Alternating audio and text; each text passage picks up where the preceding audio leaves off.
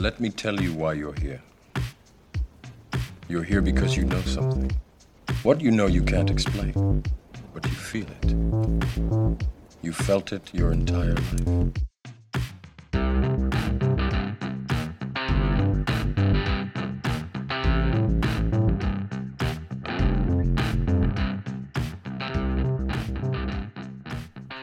Hats. I thought you were waiting for me. I thought I was No, going. to I no, thought I was no, going to. no, yeah, no, no. Brenda, how are you, man? Good, mate. What's going on? I'm a shitcoiner. I'm a double shitcoiner Why? because we are sitting on two new chairs. Yes. Actually, they're not new chairs; they're second-hand chairs. Yeah. But um, so we Well, we are not how much? getting- do you want to say how much they were? They were well in sats. They were well. They were. It was fifty Australian dollars for two chairs. Yeah. Um. So you know, um, you know, big spender. But um, um, yeah. How many sats is that? A lot. A lot too many sats. It's frightening. It sounds like nothing when you just say fifty bucks. Yeah, fifty when, bucks. when I you talk 50 about it in sats. But particularly right now, it's a lot of sats. So we're yeah we're definitely moving up in the world. We've upgraded from what one at least one broken chair that Well, that I would- broke. Yeah, I break chairs. That's basically what I do. Yep. Um, because chairs are yeah, chairs are a shit coin anyway. But um, and you were sitting on the most uncomfortable church pu- pew that I've ever seen or whatever. Yeah. But uh, anyway, and I've got a bony ass, so that doesn't work out well for me. But anyway, Uh, that's uh, this is what a good start this is. Yeah, um, yeah, yeah. We have got um, we have got two people on tonight. we do, which Quite is I think a first as well. I, we're recording right, yeah, yeah, yeah. and one is one. Yeah, so it was the first time we've had two, and the first time we've had a repeat guest, but we've, but we have a new guest too. So you want to introduce them? No, you can. so so in fact, do you want to introduce yourself, Daz? Daz, let's start with you, mate. Well, you've just done it. Hi, Daz. I'm back, boys. Yeah. Thank you. Thanks for having me back. I'm. I got to tell you, I'm feeling the pressure. First returning guest. The um the stakes are high. Yep, and you are in the docs jar as well. Already, we're just talking about that too. So we're Daz is already in our docs jar. So let's hope he gets he has to double up. And um, we also have um, Seb, Seb B- Bunney, right? Yep. Yep. Yep, Like the um, rabbit, but with an EY. Se- right, okay, gotcha. And you are in Canada, and it is ridiculous o'clock in the morning. Do you want to do you want to say who you are and um, where you are and what the story is, Seb? Oh yeah, no, one hundred percent. Um, yeah, my name's Seb. Um, I am just north of kind of uh Vancouver, somewhere in the forest, and uh, yeah, I'm on kind of like a bit of a Bitcoin standard, and have been kind of supporting the Bitcoin education side of things for a few years now. And it's just again one of those things. Bitcoin is kind of the guiding light, and it's changed my world. So that's just kind of like a brief little bit thing about me. It just it just keeps happening to people. You, once you're once you jumped in, you can't jump You out. can't jump out. You, you don't want to. Um. So maybe where do we start? So we Well, what? Let's let's. How do you about- know each other? Yeah, yeah, yeah. Let's talk about how do you how, how do you guys know each other? That's like probably a good place to I'll start. probably take that one, Seb. So yeah, um, so I started writing some education pieces, and then I sent one of my pieces to the one and only Mr. Greg Foss, and he um, gave it a, a the thumbs up. Said you, you're not speaking absolute crap. You you're kind of making sense. And then it wasn't long after I sent Foss that piece to look over that um, a surgeon by the name of Jason Sansoni reached out to Foss and said, Foss, half the time when you talk, I don't understand a word what you're saying, and I need like a dictionary and uh, you know the the old Book of Bonds Bible to break down what you're trying to say. I think there's an opportunity to um, to you know build out a platform or some courses or something along the lines of basically making this financial gobbledygook more accessible to the layperson, really. And so Foss introduced me and Jason. And then a few months later, um, Seb was writing some phenomenal stuff um, for Bitcoin Magazine. He can probably fill in exactly how we met Foss, but it wasn't too long after we'd started that group that uh, a couple of other people joined, and then um, Seb joined the fold as well. And just one of those things. Um, Seb and I are very aligned with our thought process around you know what we wanted from this course, which we'll obviously talk about a bit today, um, if if we can. And um, yeah, we just hit it off, and he joined the group really, really well, fitted in, melded in really well, and just all of us motivated by trying to educate people on this shiny orange coin, you know, called Bitcoin. Great. So the so the educational platform that you've created is called Looking Glass. Correct. What is the process, I suppose, a from inception, the middle ground to actually launching the platform? Like, is it is it just a million and one Zoom meetings? Is it all right? You do this, you do that. I'm going to do this. Like, how, how did you actually start?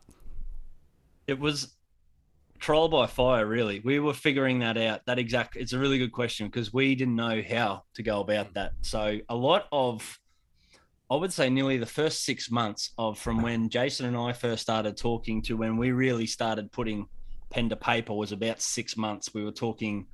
Just trying to collaborate ideas. Um, one of the biggest challenges because we're all global. So we've got myself in Australia, Seb in Canada, Foss in Canada, We've got Pleb Music. Um, he does our content media. He floats around the world, but he was based in Germany, has been based in Croatia, recently based in South Africa. so it's it's a real challenge to balance all these time frame. Jason's in the US. Now we've got James on boards in the US. We've got um, another lady who's just joined the team, Dahlia. Um, and she's US based, but she's currently in Colombia. So it's it's the biggest challenge is trying to find a slot of time where we can all meet and and catch up. So it's becoming a little bit harder as the group sort of grows, but um, we're, we're managing it so far. But um, from sort of first talks to inception to start putting pen to paper was about six months, and then it took us about another six months before we actually had had it launched. So once we sort of started um, building the bookends out about what we wanted to deliver, so the first sort of step was, um, you know, what what is it we're trying to achieve what is it we want to touch on? What do we want to leave out more than anything? And then, you know, what does it look like? What's the sort of building out a, a framework for the content? And I'll, Seb, I'm talk, probably talking too much, Matt. I'll, I'll let you jump in, in in a sec. But, um, and then it was just starting to find the strengths within the team and then try and sort of allocate some roles. And, um, and as it turned out, you know, sometimes there can be when you when you're dealing with content and this content creation, um, sometimes you can have too many people. So in the end, um, for this specific task and this specific course, it just come down to Seb and I writing the content for for the course that we launched. So you basically you, what, you, oh sorry Seb. Well, I was just going to mention as well, like you'll be surprised at how many different types of like target markets there are even just within the Bitcoin space. And so that's where we had a lot of trouble. We're like, do you target like the maximalists? Do you target those kind of in between people where they like Bitcoin, but they're also interested in finance? Do you target the people that have never heard of Bitcoin? And, and that's the thing is we were trying to think about, okay, well, we want to make an impact. And so we've decided to kind of go down that route of trying to actually target the people that either don't know about finance and we're trying to get them into finance because so that they can ask the right questions or the people that are already in finance but they don't necessarily know about bitcoin because we feel like that's where we're going to have the most impact. And that that is actually what took us months to be able to define and we're still kind of defining it now. And it's easy to just kind of target the maximalists because that's who we kind of align with.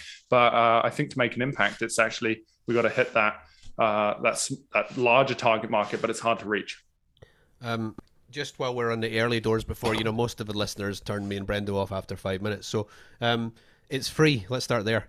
Yes. Um, it's um, I've done it. It's a fabulous course. It's uh, was it? It's called the Foundations course. Is that the? Is that right? Is that what your yep. your, your one's called the Foundations yep, course? Yeah. Um, and you guys um, it's sort of narrated all the way through. You do it yourself. Daz, is that your? Can we say this? Is is that a, a, a family member that is the professional lady that's on the thing too, or was that a joke? No, that's my wife. Yeah. Is that true? Yeah. Okay. Cool. I thought yeah, you were. I didn't know whether that was true. I was like, often. That's what I said to you. I sent him a message to say I think it's really cool how you're like narrating the stuff yourself because it makes it much more personal. But it's good that you've got that sort of professional lady as well. well, I, I, actually like. Um, well, she's got a lovely voice. She's beautiful. She does a good voice. Nice, soothing voice, and then it cuts to Daisy like. Hey boys! no, you should have dropped that. G'day boys. But, um, well, I, we often joke that we missed. We really didn't leverage that opportunity, that era with the one nine hundred numbers. Uh, Missed opportunity. Yeah. It's um, yes, you do you do see something at some point. It's like, oh, shit hit the fan or something. So, yeah, what was it? You just like, yeah, you're shit out of luck or so. I can't remember what it is, but, you, but there's something in there. It's like, yeah, you just let it let the guard down slightly. but um, it, yeah, it feel it's it's a great course, and in doing it, obviously I've been around here for a little bit, and I sort of most of the content I'm pretty familiar with, but all the way through, it doesn't feel like doing a course about like people you know forcing you into bitcoin it does not it does not have that feel at all it's a What is the problem that What's we're yeah. trying to? What is the problem we're even talking about? And what are the what are all of not maybe not all, but a, but, uh, the, the the the major potential solutions that you see as a possible solution, and then just offering Bitcoin as one of those things, and obviously based on you know the fact that you present to people, people will look at that and go, oh well, at least I should look more at Bitcoin.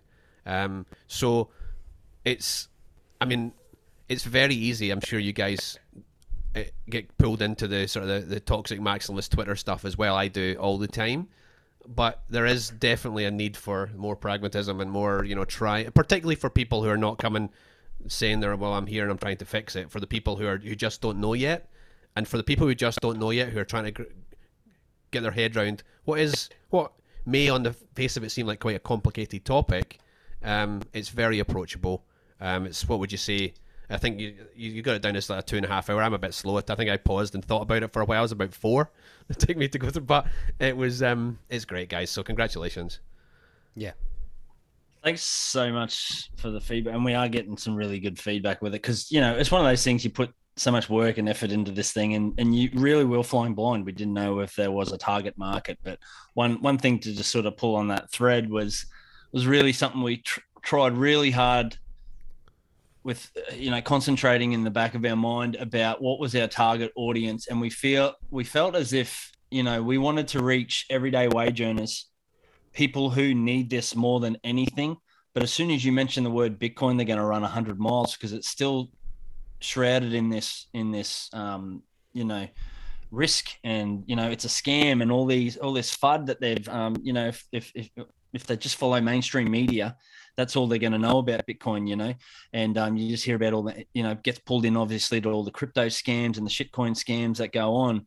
Um, so as soon as you mentioned the word bitcoin it was kind of needed to be and we've done this deliberately even on the course. You'll you'll notice there's no bitcoin logo. We had we went away from even using orange. Um, there's there's one s- subtle little bitcoin logo popping around in the background of the of the main page but that's the only sort of thing that we've we flagged with bitcoin because it's kind of like we needed everybody to come along that journey without knowing they were on that journey.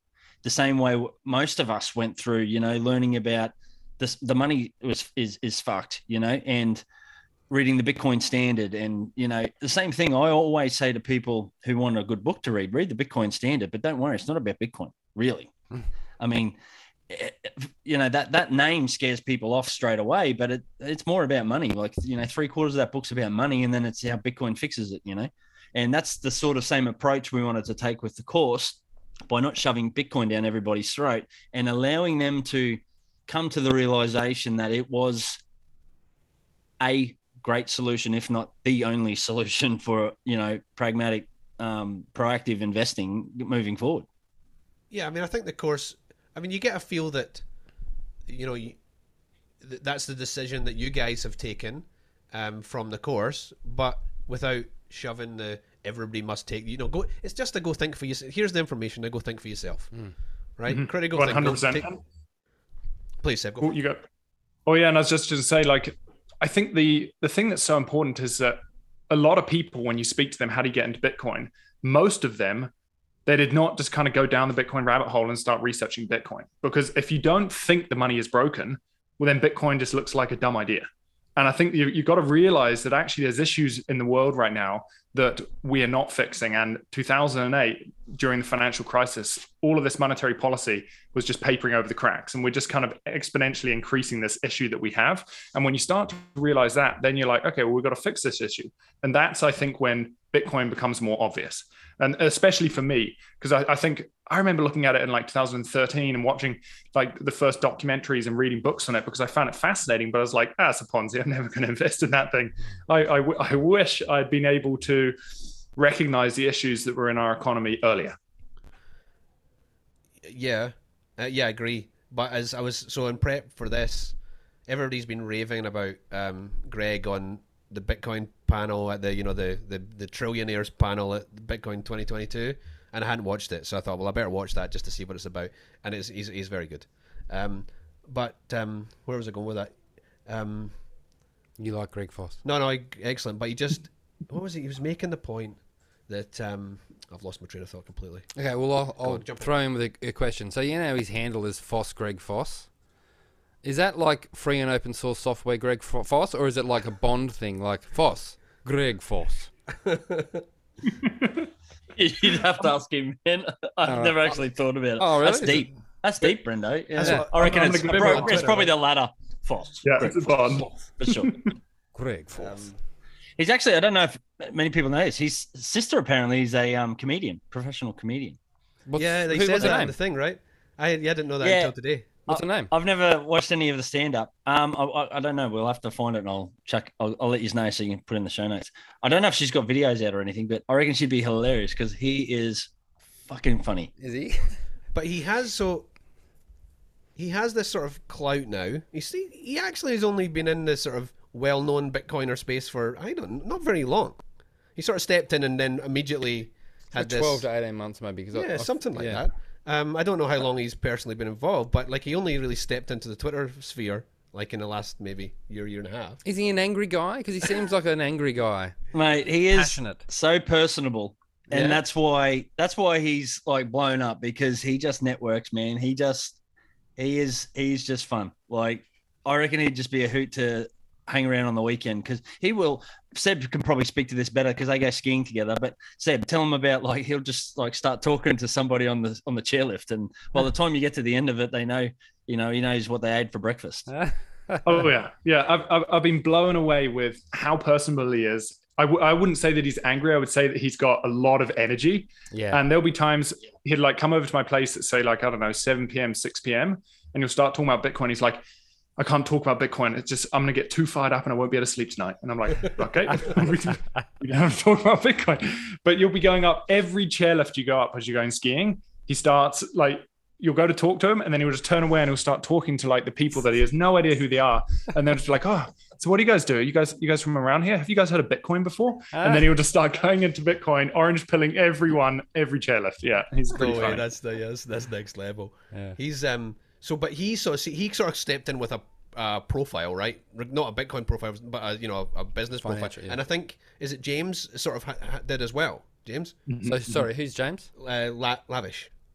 Yep. Yeah. yeah. So J- James, James and Greg are kind of like we've broken our team down into different compartments, and Daz and I are mainly the content writers. We've then got Dahlia. Dahlia is kind of like content engagement because she's worked in the educational space.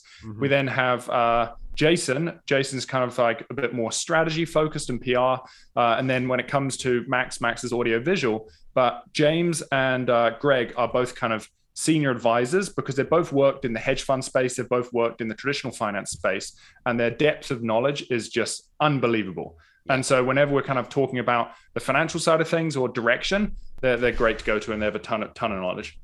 But I mean, And uh, you... James puts out a phenomenal newsletter called The Informationist. Um, we we share his content on the Looking Glass as well, so you can get access to that in both both sources. But it's well worth signing up for. He's just got a really awesome way of breaking down some of these complex professional money um, terms, and and he's just got a, a real good way of distilling it down into a real nice little bite-sized crunch. He doesn't you know waffle on for pages and pages and pages. Uh, he's, he's got a real good way of, of um, putting that message out succinctly and, and just explaining, um, you know, complex things all the way from like credit default swaps to, you know, vi- volatility. Um, phenomenal newsletter. So we're really lucky to have him. And, um, you know, they help, they help give us some guidance and some vision, um, uh, you know, and, and that sort of advice coming from that finance world, which is really, really valuable.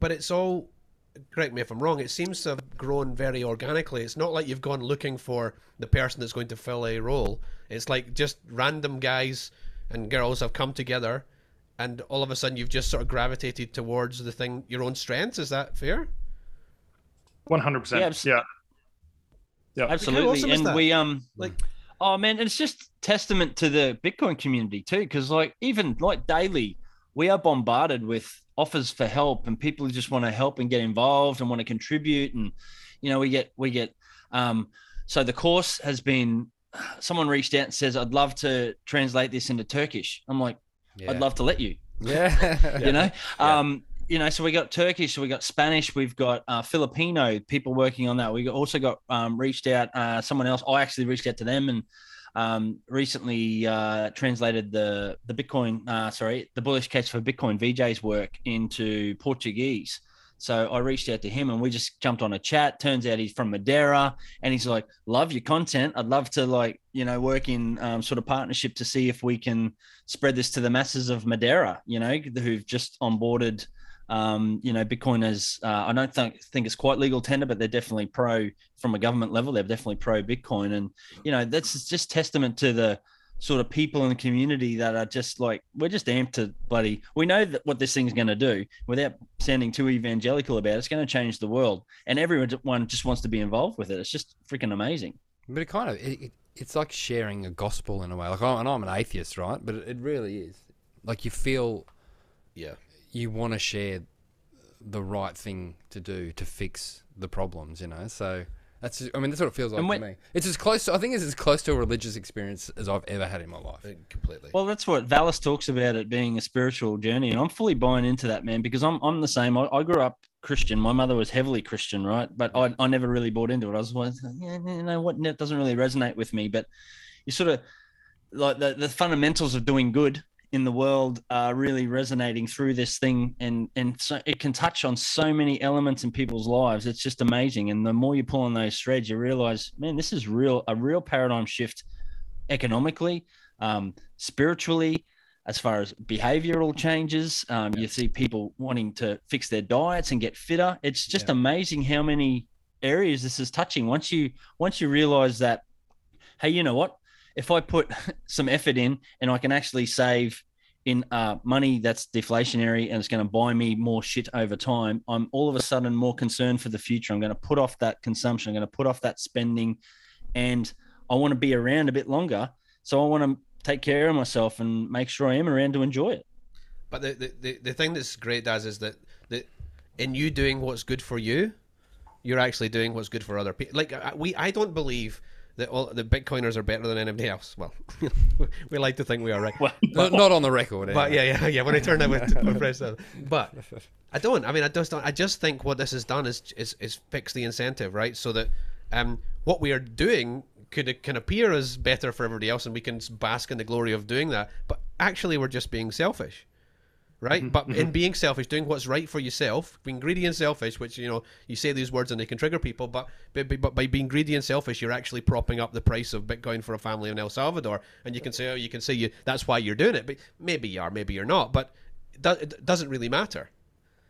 Well, Um, and I think you bring up such a good point because I think that it really highlights, without going too deep into the technical side of things, it really highlights that whole coercive centralization to like a passion based decentralization where you've got a handful of people standing at the top telling you you should be using this money and this is how it works. And no one wants to necessarily get involved in this. There's not people opening up themselves and just being like, I'm going to dedicate my life to fiat. Do you know what I mean? Whereas then you look at Bitcoin, this like passion based decentralization, and there are people all over the world that are just like dropping their jobs just to help out in any way possible. And they don't request an income. They're just like, this is, I, I need to do this for the people. You know what I mean? Like that, I think shows you that decentralization, that spread of community that Bitcoin is creating. It's un- unbelievable. and it's at all levels, Seb. It's it's mm-hmm. um you know from a mm-hmm. guy sitting in his caravan with COVID and a hoodie writing a course for people in the world to the guy that's the I was watching that the panel with Greg. There was the guy who was the pre the, well he was the CEO of SoftBank who has given up his mm-hmm. job to just go learn about Bitcoin. Like, like the diversity there is unbelievable, and and. And, and nobody's seen seeing themselves as better than anybody else. We're just all approaching it, going, "Well, what can I do?" Mm-hmm. And that, that's the that's actually the most that's for me that was the hardest bit. I was like, well, well, what can I do? I, I can't do anything. I'm not a technical guy. I can't contribute to the code. You know, I can't do this, can't do that. And you know, maybe there's half a dozen people will listen to this and maybe go maybe go and uh, you know try and learn themselves. That's you know I feel like I'm contributing a little bit, but it just feels good. We're not all of us are just doing it. We're just giving away our time. But it doesn't. But it's not a chore. It don't, or it certainly doesn't feel like a chore. Other than the Brendo aspect, it's not a chore. It, it is a chore for me. Thanks for pointing that out, Hats. Um, oh, Uh, oh, so hang on. Before anybody goes, so because we're such a professional outfit, we've got a free version of Zoom. I think we talked to uh, to Daz about this last time, so we're going to have to call you call you Oh, 'cause back. we- multiple. Oh yeah, okay. We'll Yeah, yeah, because we got more than one dude. Send them a. All right, Oh yeah, they're gonna. Oh shit, we should have. Zoom's a shit coin. Actually, Hat's got up me for um for that fact. I had a paid Zoom account. He's like, I know. shitcoin. and yeah, yeah, and, and he's like, don't ask, don't ask Daz for his login because I no, he didn't say that. But anyway. All right, Give us. Oh, sorry guys. yeah, give yeah. us two seconds. And now I'll do some music break in the middle. Uh.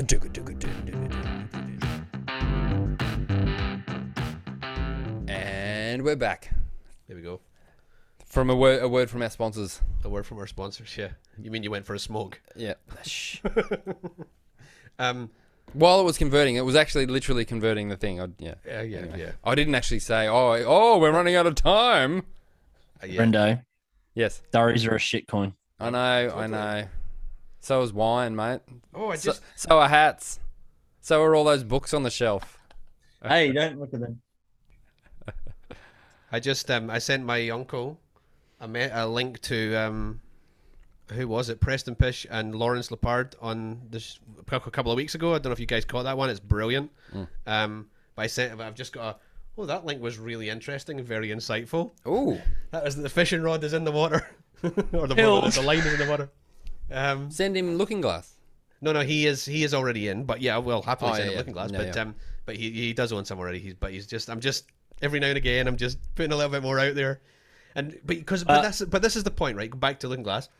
It's you have to find the angle for, and it sounds you sound like such a salesman when you say stuff words like that. But you have to find the thing that resonates with different people, right? Definitely. Um, and some people it will just be the memes, and they just want to have a laugh and join the club.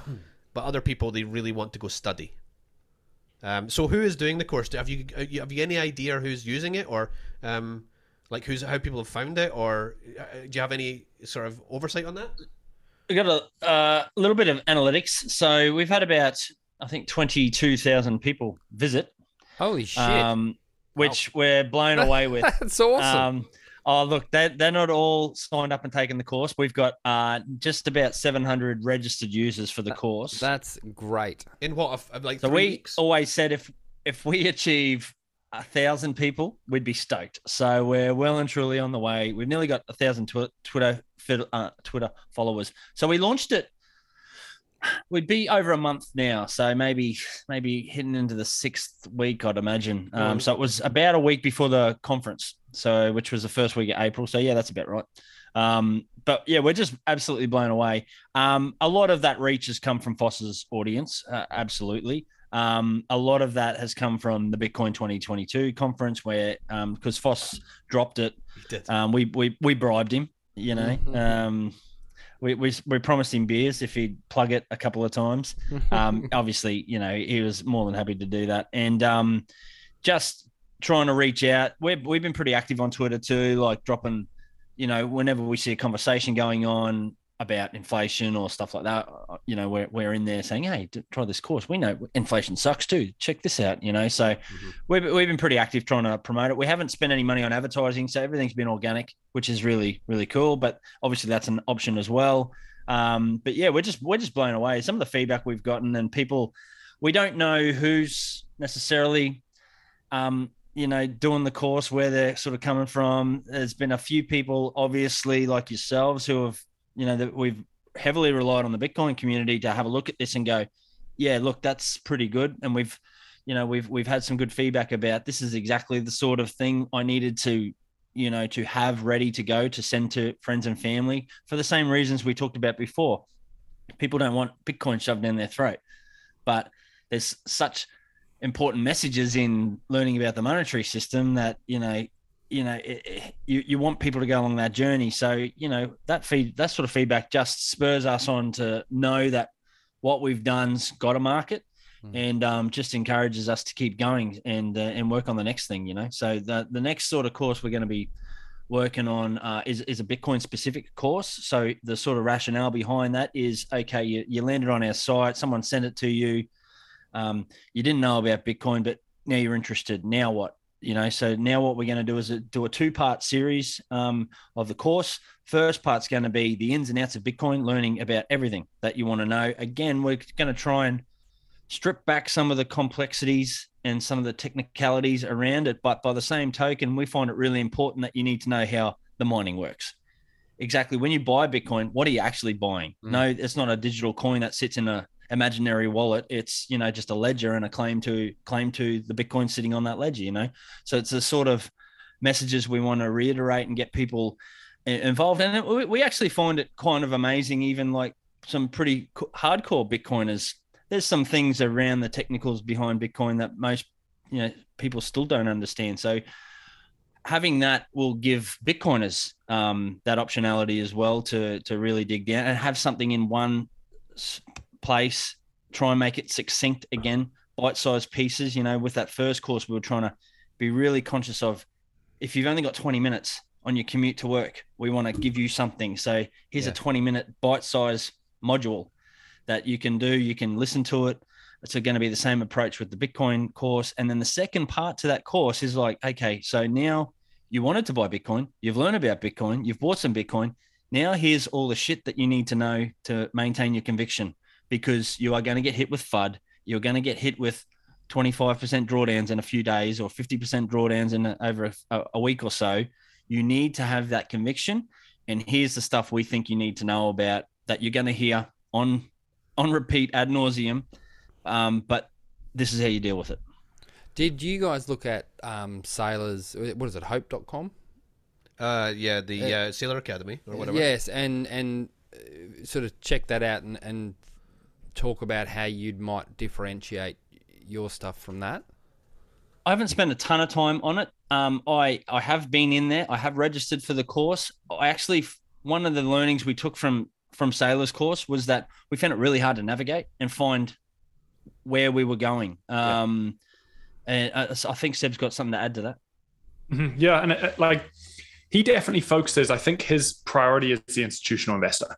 Yeah. And so you notice a lot of he, he talks quite technically, and he's got a lot of even going into like the tax side of things, like how as a corporation you're going to be taxed when it comes to Bitcoin and all this kind of stuff. And so we definitely wanted to hit home and remove like one of the key things we focus on is one, as you mentioned at the start, like we want to make sure that it's free to those that need it most. And two, we wanted to make sure that we remove the jargon. We don't want to start talking about the volatility and the VIX and all this kind of stuff. We want to kind of like break it down into like easy to understand uh, concepts. And if we do have to use a term that is kind of known within the community, then you can click on any term uh, on our website and it's going to pop up with a bubble and explain that term. And so we really want to make it kind of accessible to everyone so people don't feel intimidated because a lot of people find. Uh, a lot of the words and the jargon used in the space, it's super intimidating. And so we wanted to move away from that. Yeah, fair. Um, yeah, I mean, we just all, I guess we all just gravitate to the things that we're probably better at and avoid the things that we're maybe not so good at. So to have a single point of, you know, reference where you're, you can go, okay, well, I'm good at this, I'm good at this, I'm good at this, but I don't really understand you know, the difficulty adjustment or something. That's not my bag. I can just go and mm-hmm. look at it and you know, kind of remind myself something. Because if you're not, I mean, I find it myself. Like if you're not, if you, I use, I use a Coldcard, right? But if I don't use it regularly, I completely lose track of what I meant to do, and I have to go back to stage one again and go, go you know, go watch a ben, one of one of Ben's piece of work or something. And mm-hmm. to remind myself, right? If you're not doing it all the time, I mean, if you're using something all the time, you remember. But if you're if you don't, it's like everything. Um, so to have that point of reference is, I think, is going to be going to be great. Have you thought about potentially? I mean, I know you're saying free, but have you thought about the, the donation side of things? Definitely, um, that's something we're working on now to incorporate into the site. So I know you know the Bitcoin communities are giving community. So when they, you know, it's value for value model. You know, when they see value, they'll reward value. Mm. Um, so we're just talking about ways that we, we, we sort of come to the realization the rubbers hit the road here. One of the first things we wanted to f- figure out was if we had a market, you know, are we wasting our time? And it's pretty clear from from our first sort of response, our first crack at this, that yes, we're meeting meeting a market. So we're now looking at ways that we can monetize to make it ongoing, right? Because you've got maintenance fees, you've got obviously. Um, you know the the web design we we paid for someone to do it we wanted it professional we wanted it clean we wanted it to it work great it looks um, really good yeah, so it was worth paying for those sort of things, but that comes at a cost, right? So at the moment, um, you know, we were very kindly um, funded um, by some very, um, uh, you know, uh, philanthropic people um, that helped us along that journey. But you know, that's only going to go so far. So we will be relying on those sort of things, and we also want to. Like I said, we, we can't highlight this enough. We want this to be free to the people who need it. Um, so that's our main goal. So anything that we're thinking about as far as monetization strategies, we want that to be the core focus. And the other thing we don't want to have is a smattering of advertising all over the front page with trying to sell people things because um, mm-hmm. we do want it to be accessible and approachable to as many people as possible and there's some other ways you can you can go about doing that. But they're the sort of things we're thinking about at the moment just to like for the longevity of this thing it's it's yeah. kind of we need to have a revenue model and we need to be bringing these things in. But how do we do that by keeping it free to everybody who needs to to use it you know? Yeah it's interesting. We had a chat with oscar at um, oscar Merry at um, Fountain um, you know, looking at the sort of the value, like the value for value model via podcasting. Um, not that we're not doing this, uh, same as you. Like, like I've, you know, for example, bought a couple of chairs today, like that's what we're talking. I'm not talking about earning a living, right? I'm talking about just like what can we do to make this better for the people who are listening, um, and and without having to just like you know, constantly go back to the family and say we're spending more money on the podcast or what are you or the website or whatever it is that you guys are doing. Um, and it's just I don't think anybody has an object like you can speak for yourselves, but like when I listen to other people's podcasts and, and i hear the quality of the advertiser or the non-quality of the advertiser often, often, right? And I'm like, I really don't want to be associated with that. But that doesn't mean there aren't good companies out there working in the Bitcoin space who you would be perfectly happy to be associated with, right? But it, you be you just want to be selective because you don't want to sell out to some complete and utter garbage. Um, but there's nothing wrong with um, wanted to make it a commercially, um, you know, viable. Yeah, commercially viable model. That's that's perfectly okay as well. And it's just because um, ultimately what, you end up being be able to be, provide more value to the to the user.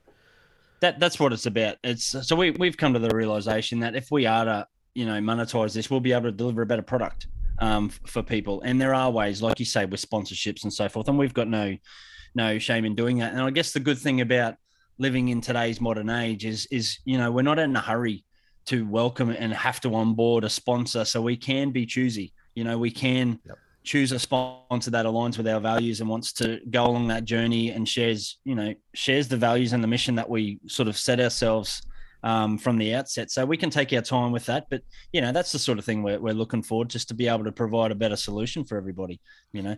One of the other things we're looking at doing is trying to massage this um, content into into a deliverable method you know and and what that looks like. So we're exploring those sort of things and and you know there's some avenues we can go down with that. Explain what if you mean by that. oh. that's sorry so i didn't understand that. I was going to say are, are you talking maybe like video content or? No more like curriculum.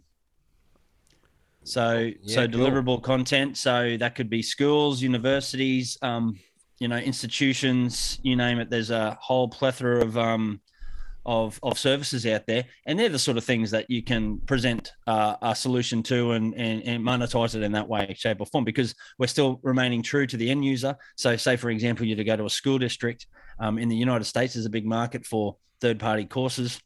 Um, so, you, you could potentially package this into a you know a solution and then you know present that to the market see see how it fits uh, and then that way I've got no issue taking money off a government or a school system um, and it still remains free to the end user, the person that needs it, the person who's getting the education. So they're the sort of things you know we're obviously thinking about as as good ways. And I mean, we've done the hard work. The content's there. Um, it's it's a bit more hard work massaging that into a deliverable curriculum as far as activities and all that sort of thing goes. But I mean, the the fundamentals there, the frameworks there, and then that's what the sort of thing we're looking at to just to leverage into the next phase is to um, is to what else we, we can do with this stuff, you know. There's a few. When I think going back to the like the target market side of things, I think that that is where we've spoken at kind of at length about this, which is like, okay, there, there's a lot of content. There's Bitcoin Magazine. There is uh, like all of these different kind of news focused sites that are kind of directed at maximalists. But the thing is, it's so hard to reach those people that either do not know about Bitcoin or that aren't even looking online at any of this kind of the financial space. And that's where we felt the curriculum side of things you're getting it kind of put in front of you. And these kids are then going to learn about this stuff and learn to ask the right questions. Whereas i think at the moment i think these kids have no idea what's going on. They're kind of coming out of school coming out of university whatever it may be and they don't understand what it means like what, why their money is deteriorating why house prices are going up. They don't understand any of this stuff. And so we'd love to be able to build that foundation at an early age so that we're actually starting to change the next generation which would be phenomenal that's great. Like our um our you know Brendo and I have kids at the same school, and they fortunately they've just had a new school built, so they've got a lovely new school. And I, I look at that school and I think you could cover the basketball, uh, you know, court with um or whatever hall with um solar. You could have whatever number of miners running. You could actually have a little program where you know somebody is teaching exactly what is happening there, and you could be paying for the full electricity. You don't have to do, you know, you could be, you know, charged for your time maybe, but you they could be paying for the whole electricity bill of the school at the same time. I mean, there's just so many ways that you could um you could help. But it's like when it's sort of like when money gets involved with education. There's there's this there's this sort of oh we can't do that type thing, and it's just how like even with um like your you know your school's uh what do you call it like parent teacher thing. You know, that all the money has to be kept separate from the school money. Oh, the P&C. Yeah, yeah. yeah so, yeah, yeah. and it's just it's very difficult to sort of engage in there because it's you know you don't want to be um, you know seen as some business trying to corrupt a, a, a generation of children, right? Hmm. um, but you, there's a whole teaching program that could be done in there too, in terms of what just what's happening. You could have the kids running the whole thing, and frankly, they would be better than most of the adults that are trying. Um, but there's we're, people we're do- actually toying. Um, we were joking around the other day. It's like you know, with the really younger kids, it's like there might be a school teddy bear or a class teddy bear, and it's your weekend to take the teddy bear home. You know, when you've got to look after it and so forth. We were joking around the other day, but it'd be cool if you had like a a, a classroom miner, and it's your job to you know, log in, make sure the sats are ticking away in the box. Yeah. I thought you, are going to say a, class, you know? a classroom cold card and seed phrase and just give it to some kid. And, and Get daddy to load it up. It. yeah. How many people have sat in a freezing cold, cold school hall yeah. that could be heated by, you know, two S19s? like, really? Yeah, totally. And it sounds yeah. I know it sounds ridiculous, but it's not. Like, have you seen the one where the guy's, you know, drying his clothes with the, his, his uh, the heat coming off the mat. Like yeah. people are doing this now. It's possible. Um, there pe- there's also there's a few people doing it in education space. Um, there's the Bitcoin for Kiddos book. There is the um, what's I can't remember his name. It's like Bitcoin Rabbi or something. He wrote the the book. Um, what's that called? Uh, something money anyway something money can't remember and then there's um, uh, Scott Sibley and Mallory who have the game Shaman. Shamory. Oh. So there yeah. are people pushing into that side exactly. of things, and it's you know again, it's just we, we've we've actually been approached um, for that that very thing as well as is that children's space. So that's something we've sort of looked at and explored. For now, we're just going to park it, and I think there are some really good offerings out already. So you know that that sort of space is covered. Actually, uh, Brendo, like this, I, I wrote a bit of a a Bitcoin song little little kitty nursery rhyme, mate. We'll um we'll have to put it down and we'll have to record it when you come up here. Do you know what? I've got I've actually got a little one in my pocket as well. oh yes, mate. I thought you were about to out. sing. I thought we are just about to get exclusive there, Dad. Please. I bags I bags the orange skivvy. Yeah, yeah. oh, I love it. Let's let's. I know what color sure. you're gonna have, but I got the orange one. Yeah, yeah.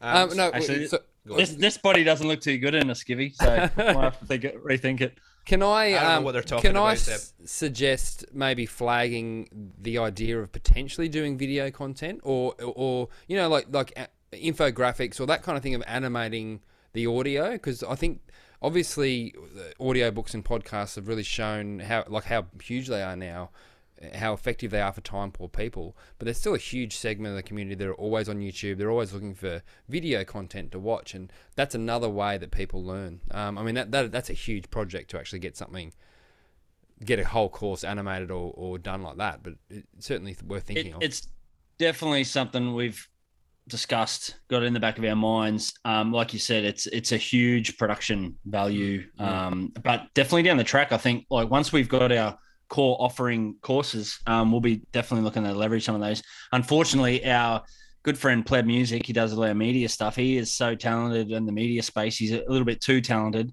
He's um, been snaveled up. Um, I don't know if I'm speaking out of turn here, but anyway, some um, so I, I, won't I won't dox uh, who he's been talking to, but there's he's been approached. So he's got his own little uh, video content. I'll give him a plug. Um, what's it called, Seb? Um, Citadel, Citadel Hunter. Hunter. Yeah.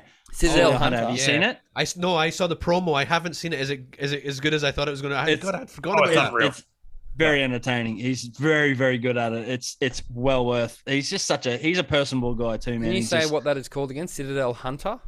the Citadel Yeah. Hunter? Yeah, it's on YouTube. Yeah, under yeah, Pleb so Music. We'll, you'll we'll plug find it. that below. We'll go. We'll put that in the notes as well because Yeah. I, yeah, I meant to. It was it like the pro- the promo done in like Croatia or something like that. It was a really good.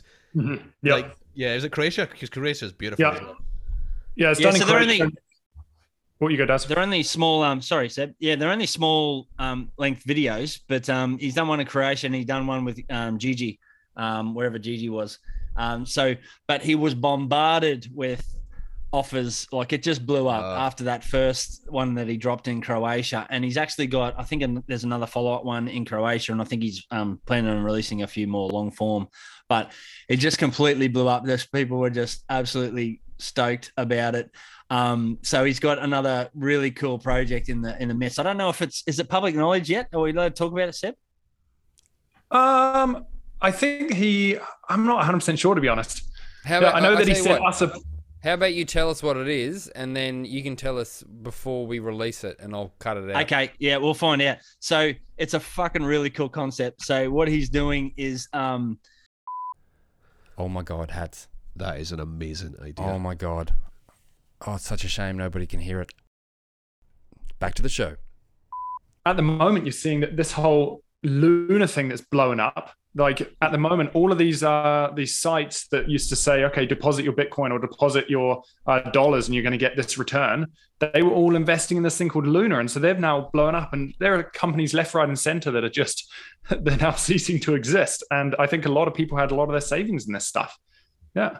Well, I saw actually Armin tweeted tonight that he seemed to think or heard that withdrawing from Bitcoin from exchanges was was getting delayed or there were issues and Oh, all that kind of stuff at the definitely moment. will Yeah, be. yeah, yeah. So Um, get I don't know if you guys saw that um Coinbase 10Q Mhm. filing. Yeah. tell people Um, about that. Basically, just yeah, it's just highlighting the fact that um, you know while the Bitcoin that they hold in reserves that you know is basically, if you're wondering, the Bitcoin that's allocated to anybody's wallet who holds their Bitcoin on an exchange is basically considered their property Yeah. and would be seized under you know a foreclosure event where you know they had to go into into uh, liquidation or, or, or insolvency um, basically that bitcoin is treated as their property and it would get sold and liquidated to pay it creditors. So just highlights so well that's that one example not your keys not your coins because if you have bitcoin on an exchange and all it takes is for you know one of these exchanges to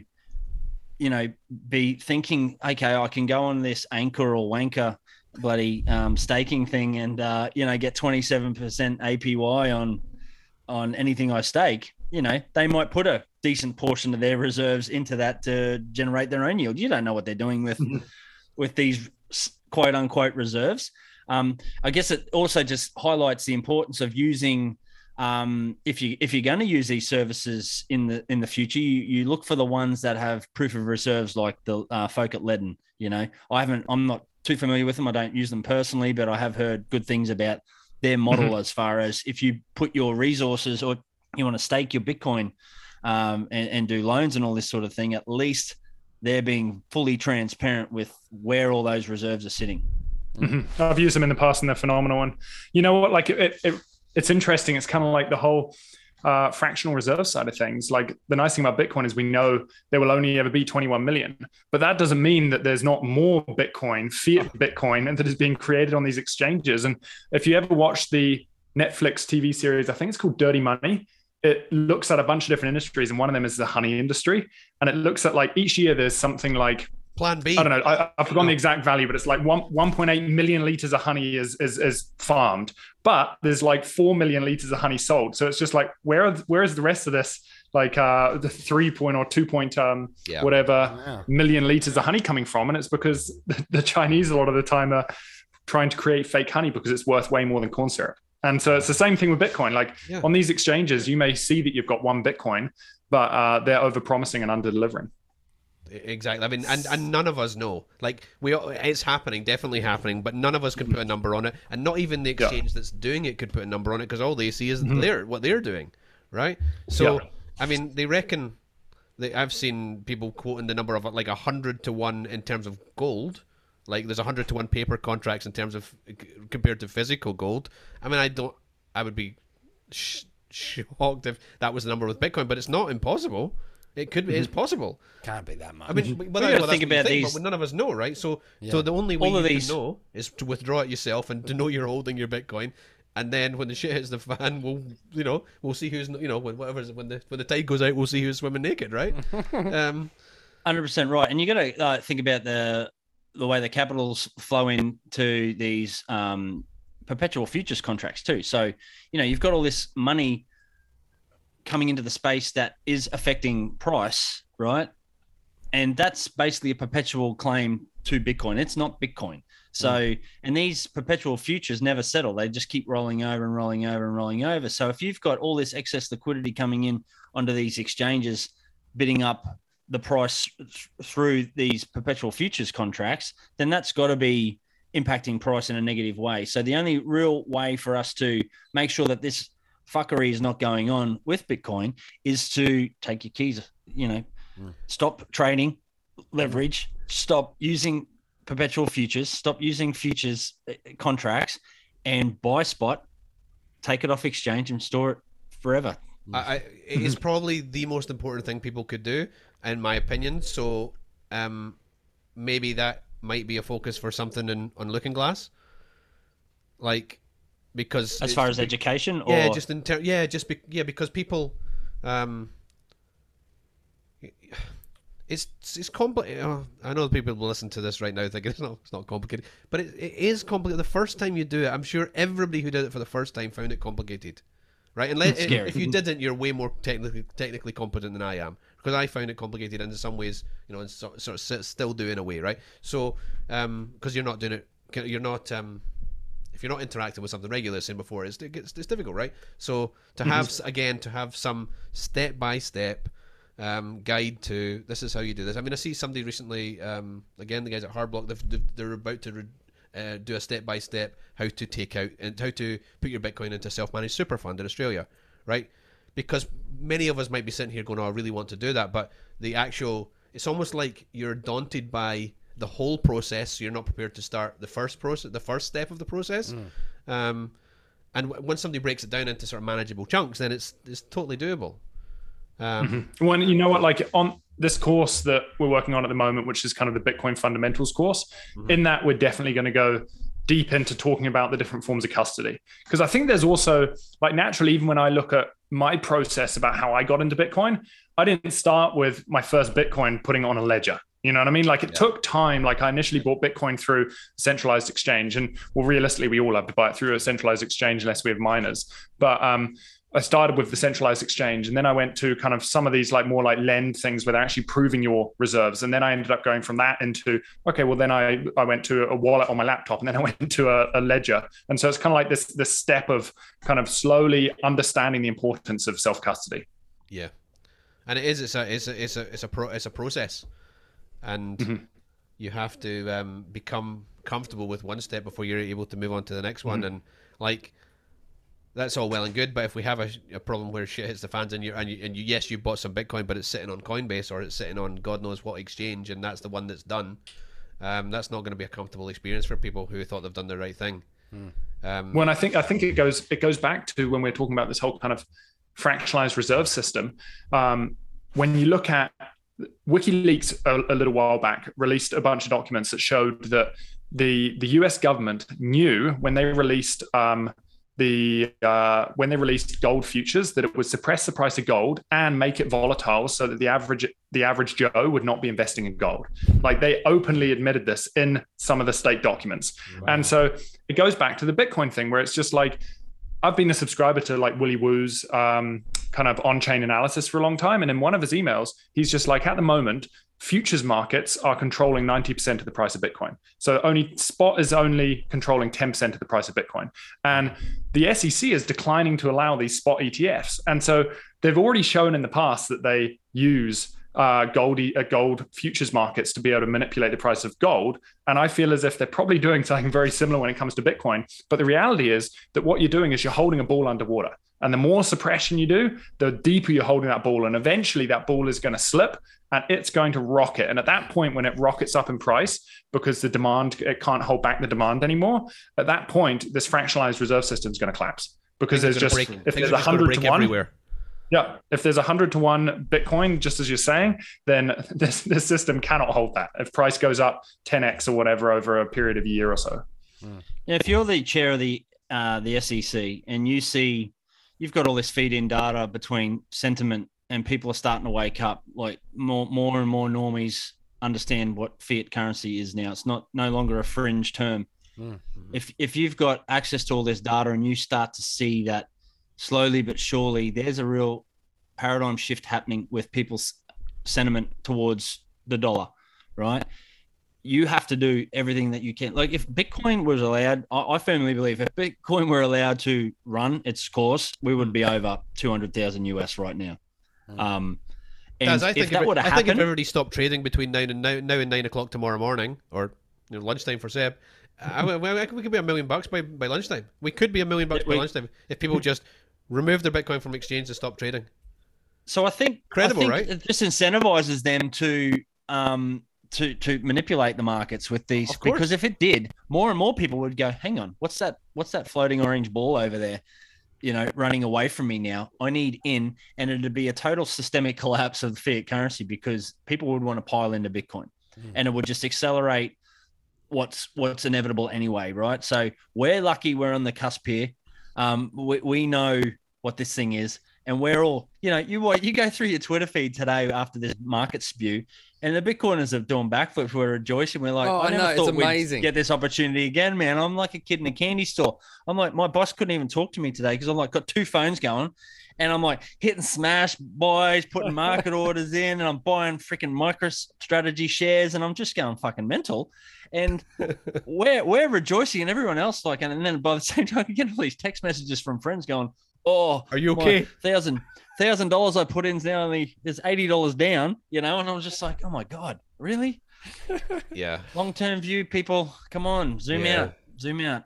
And like uh, this is what I often tell people. I say, if you're going to buy Bitcoin, every dollar that you put in, you only use what you absolutely promise yourself you're not going to touch for four years if you if you knew, you know. Yeah. You, you just, I mean, we know I'm I'm buying it. I'm never touching it. Um, that's that's my plan. But you know, every dollar you put in, don't touch for four years. Zoom out, chill the fuck out, and just come back in four years and buy me a beer. That's perfect. Next time you're uh, talking to Greg, can you just tell him that uh, my family's not eating because after watching him on the thing, I'm like, I, I found two hundred bucks from somewhere. and I just I just I just went and bought. So tell him tell him tell him my, my family's hungry because of his performance. Right. Genuinely, can, that's what happened. Can do you guys want to just give you the Looking Glass another yeah, shout out? How, how, do they actually get it get to get to the site? Go Seb.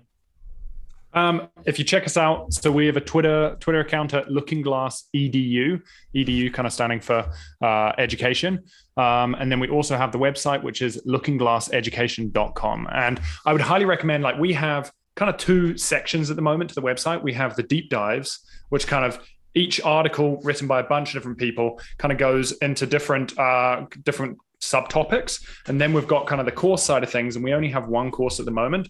But we highly, highly recommend if you're new to this uh, or looking to kind of understand kind of this more macro picture about what's going on in the world, um, check out our course. And it, yeah, it's phenomenal. It's uh, the foundations course, uh, debt, inflation, and the bigger picture. Fantastic. All right, Daz, Seb. Yeah, it's yeah couldn't recommend it highly enough for people. Um, and also, sh- you, you guys can't see it, but um, obviously the content, you know, you're very strongly involved with the content that was there. It's, it's great, guys. Well done. Um, loved it. So everybody could give it shout. Either share it, do it, mm. whatever. It's um, yeah. We'll, all the notes, all the notes will be below. All right, thanks, legends. Awesome. Yeah. No, Daz, we really, I'll, I'll really, see really, you uh, in a month and a bit. Happy days. We're gonna. So what are we gonna? We're gonna record a pod in my garage. Yeah. Yeah, that that was gonna be secret, but that's fine. I didn't. I, I didn't tell Hats. yeah, we're, we're kicking him out. That's, I reckon that's that's Doxjar worthy. That's Doxjar worthy. yes, hundred sats. All right, see ya. See you, boys.